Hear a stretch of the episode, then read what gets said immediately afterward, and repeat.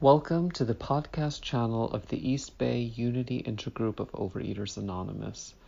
The opinions expressed here are those of individual members and do not represent OA as a whole. For more information about our intergroup, please visit our website at eastbayoa.org. Hi, everyone. I'm Elaine, and I am a compulsive overeater. And I've been saying those words since March of 1978. Ah, let's see. I come from a family where their addiction is present and compulsive overeating. And uh, I have a grandfather who died of obesity and alcoholism.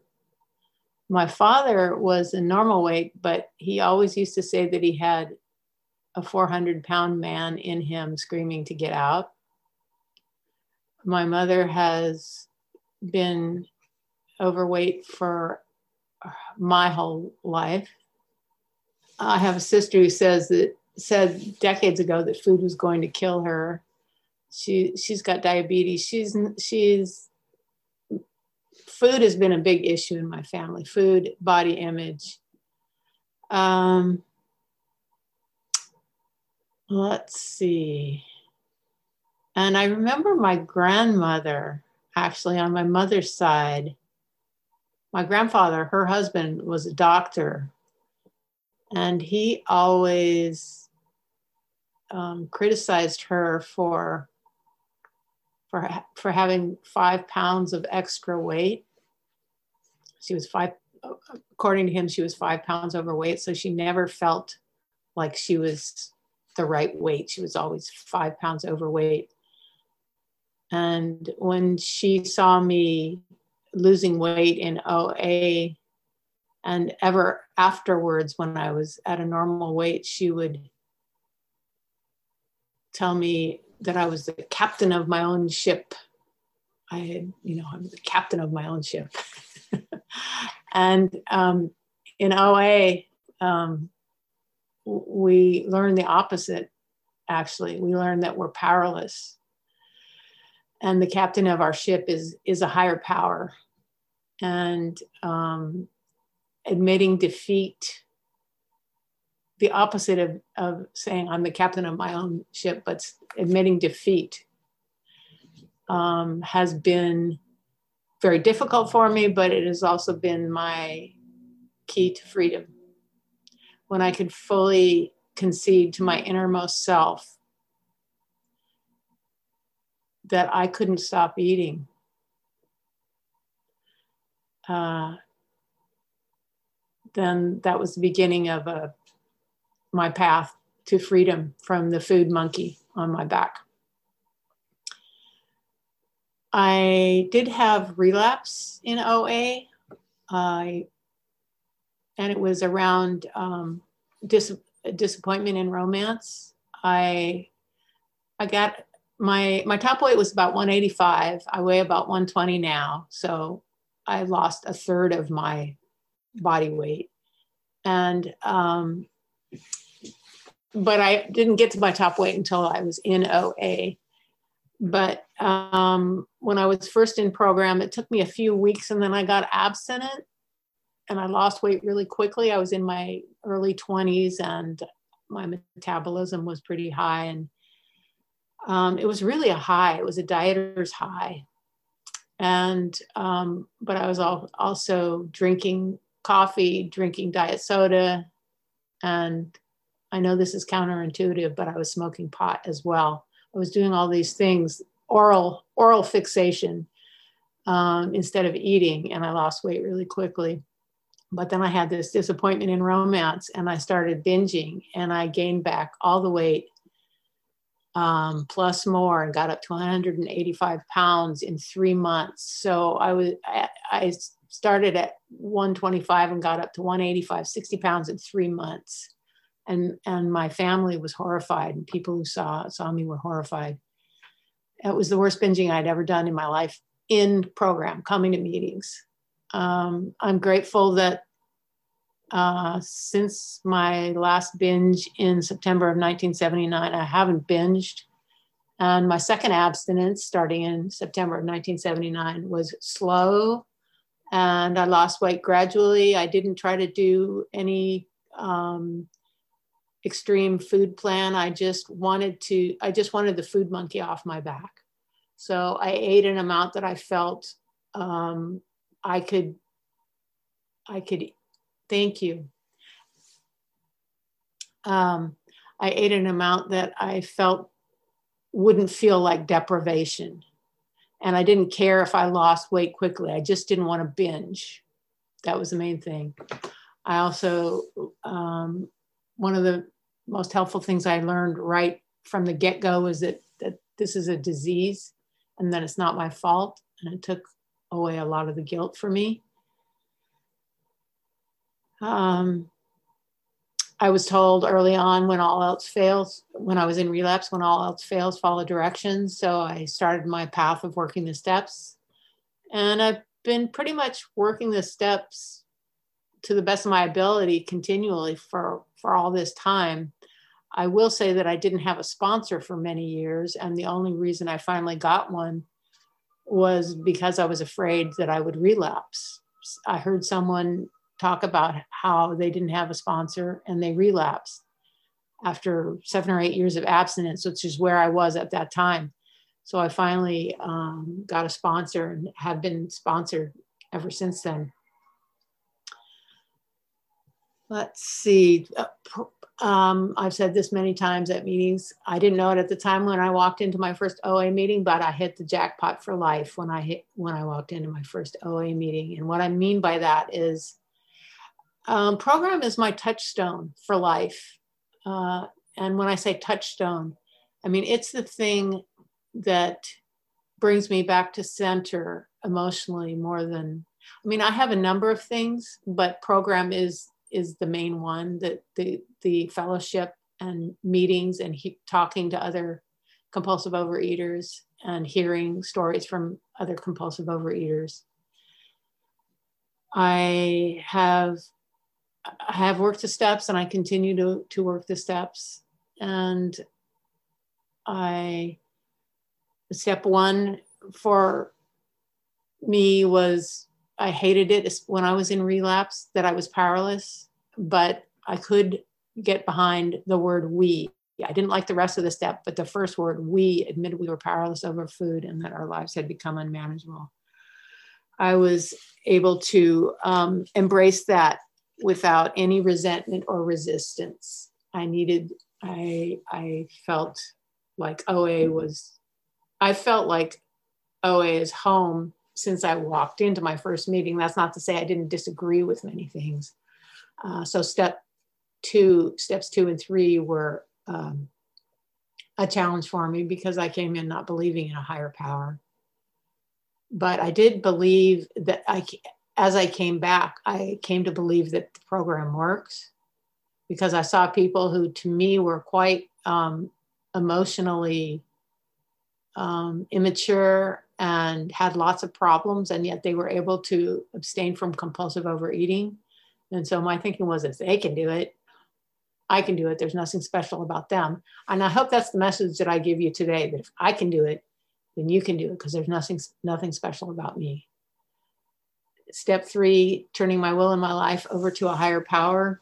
Since I didn't believe in a higher power, I didn't want to do that, but um, I was desperate. And so I started talking to a higher power and having angry conversations with an entity that I didn't believe in. And that's what I would say. I would just say, I don't believe in you. This is stupid. I'm only doing this because I have to. And I was really angry. And, and it was honest. So that was the beginning of my my um, work in step three.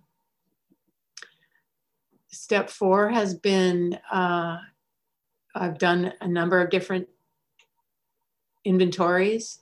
And the first one was just answering 100 questions um, from a, a guide called the apply, applied principles of addictive recovery. We didn't have a lot of OA literature when I came into program, so I so I just used whatever people would come up with, and that and a lot of AA literature. But I think this was I'm not sure what program came up with that. And I've, I've tried to find it again online because there's so much you can find online, but I've never, I put that in. It was called the APOR, APOR Guide, Applied Principles of Addictive Recovery. And I believe it was 100 questions.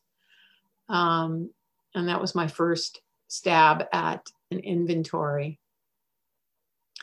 When I did the, the format in the AA Big Book, uh, the, I was writing Thank you. I was writing about my resentments toward my mother, and I had to, I was so angry that I couldn't keep it within myself and I had to share it with another person. I didn't, I was working the steps without a sponsor though. So I just um, called another woman in OA and read it to her. And that was my, my first fifth step. And steps six and seven have are to me the ongoing steps pretty much every day. I, I try to work step six and seven in my own way, of becoming aware of some character defect that is causing me pain. And for me, um, anger is an easy emotion to notice. It catches my attention. And so when I notice that I'm getting angry or even just annoyed, which I do quite a bit at work, for example, um, that's my my uh, reminder to um, bring my higher power into my mind. And I don't necessarily ask for my character defects to be removed, but I just try to um, remember my higher power and um, just be willing to be open and to admit my pain because I'm in pain when I'm experiencing character defects. Eight and nine have been um, so important to me, and I was lucky to have really good sponsorship and um, a way of working step eight, where by the time I was done uh, working step eight, I was eager to make amends to the person who, when I started on step eight, I was afraid to make amends to.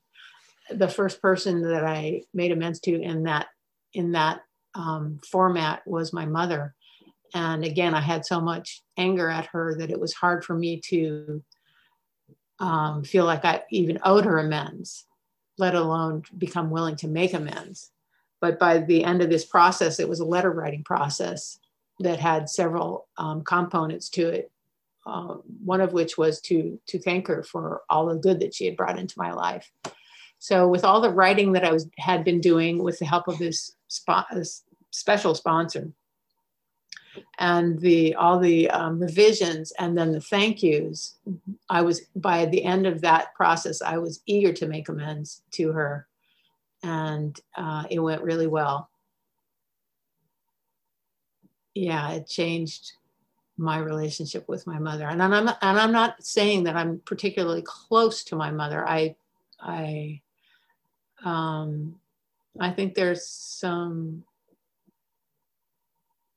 some reasons, some emotional reasons on both that we both have um,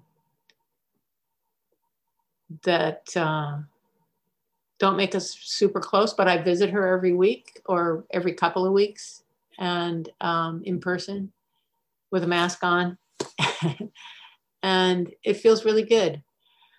Um,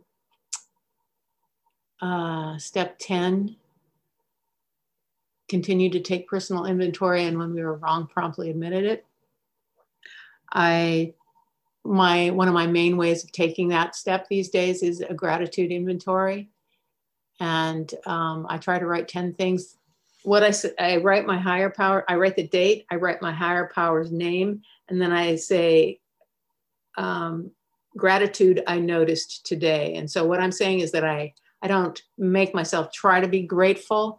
I just write what I what I noticed when I was grateful during the day. And it's usually not hard at all to come up with 10 things. Maybe it's the name of 10 people who I thought of, or, um, you know, delicious blueberries, or this pen that's so easy. I mean, it doesn't, if you're having trouble coming up with things that you are, thank you, grateful for, maybe lower your expectations a little um, I read in the AA Grapevine, which I subscribe to, that it's not that happy people are grateful it's that grateful people are happy. And i've all, i had always thought that um, the reason i worked the steps is because i wanted to be a happier person but um, if i focus on being a grateful person then the happiness takes care of itself uh, I'm not always happy. A friend died earlier this week, a beloved um, favorite choir um, friend. She was in her early 50s. She was on her way to work. She fell down some stairs. She was injured and she died. It was an accident. And so I'm, I'm feeling rather somber. I went to a memorial service for her last night, and it was really good to be with my fellow singers and but we're just all just it's it's it's a drag. It's sad. And um, i haven't been thinking about my higher power much in relation to this. And i don't necessarily see that as a bad thing. I think i'm just letting myself have my feelings and i continue to do my prayers morning and evening. And my thank you. My higher power is with me.